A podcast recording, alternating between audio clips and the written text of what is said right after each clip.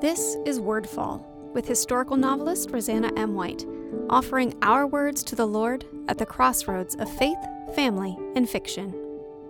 So, I want to tell you about the Zox box. My daughter is named Zoe, and we decided we had to spell it in a very unique fashion. So rather than the typical Z O E or Z O E Y, we did an X, X O E with an umlaut over the E. That would be the two little dots.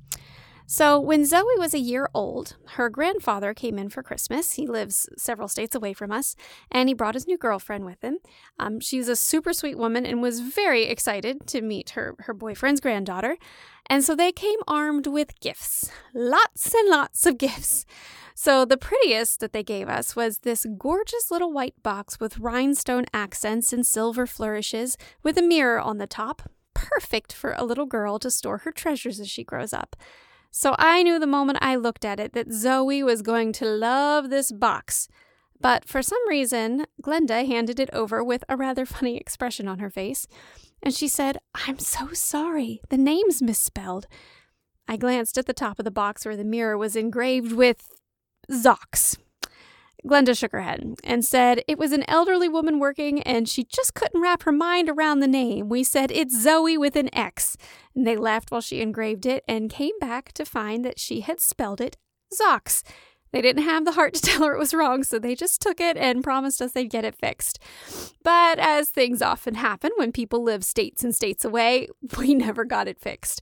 Instead, we shared a laugh with them, Zoe with an X. Sure, Zox and we just put the box on the vanity. So, for a long time, Zoe obviously didn't realize there was anything wrong with the box. She didn't know how to read. It was no big thing.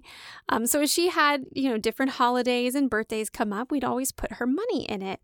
Or, or as she grew up, when she started losing teeth, that money went in it. It held her necklaces, her barrettes, her bracelets, the beads from a pretty bracelet that had broken. These were her treasures. So then, one day, eventually, as we all knew was going to happen, Zoe learned how to spell her own name. And she was looking at the box and she said, Mommy, what does this spell? So I had to tell her the story of Zoe with an X and how now she has a Zox box. As a lover of all things Seuss, this became special and cute and quirky in our family. Now, or at the point when I was first thinking of this, whenever Zoe came across a dollar, she would rush to put it in her Zox box. When she got a new special necklace, she lifted the mirror lid and slid it inside. Even now, when she is a teenager, she still loves her Zox box. When she was a little girl, she would even make up songs about it. And it just really taught me something. So often, things don't work out the way we want them to. Things get ruined. But who's to say ruined isn't actually right? Would a Zoe box have been special? Sure, but anyone can have a box with their name on it. How many little girls have a Zox box? Mine does, and I love that she has cherished cherished it all her life. It makes me want to be careful to cherish those ruined things just as much as I do the things that turned out right. Check out roseannamwhite.com for information about me or my books and to subscribe to my newsletter.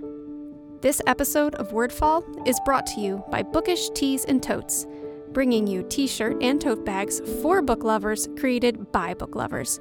Check out bookishteesandtotes.com to see our latest designs. Wordfall is a proud part of the Whitefire Podcast Network. Please visit whitefire.tv slash podcast for other shows I know you'll love.